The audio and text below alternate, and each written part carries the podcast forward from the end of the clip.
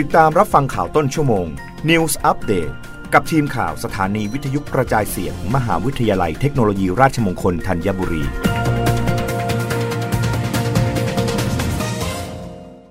รับฟังข่าวต้นชั่วโมงโดยทีมข่าววิทยุราชมงคลธัญบุรีค่ะ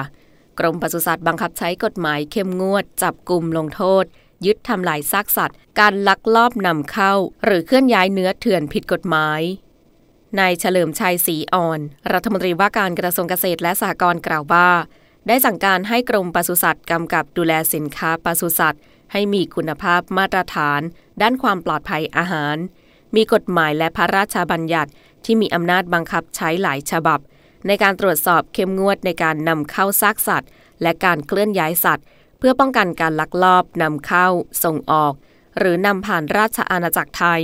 และการลักลอบเคลื่อนย้ายซากสัตว์ผิดกฎหมายภายในประเทศ ทั้งนี้ได้กำชับให้เจ้าหน้าที่ปศุสัตว์ดำเนินการตรวจสอบ รายงาน และดำเนินการลงโทษผู้กระทำความผิดอย่างเข้มงวดต่อเนื่อง สรุปผลการดำเนินงานในปีงบประมาณ 2564ถึง2565 รวมกว่า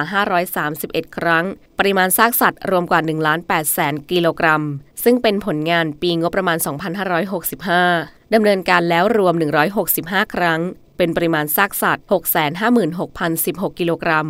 คิดเป็นมูลค่ารวมกว่า 53 ล้านบาท อย่างไรก็ตามกรมปศุสัตว์ได้ดำเนินการบังคับใช้กฎหมายอย่างเข้มงวด มีการตรวจสอบ คุมเข้ม จับกลุ่ม ยึดทำลายแหล่งเนื้อเถื่อน ป้องกันการนำเข้า ลักลอบนำผ่าน หรือเคลื่อนย้ายซากสัตว์ผิดกฎหมาย และลงโทษผู้กระทำผิดอย่างต่อเนื่อง เพื่อป้องกันและควบคุมโรคระบาดสัตว์ ที่อาจจะเกิดขึ้นได้จากการลักลอบ และคุ้มครองผู้บริโภคในประเทศ ให้บริโภคอาหารที่ปลอดภัย ไร้สารตกค้าง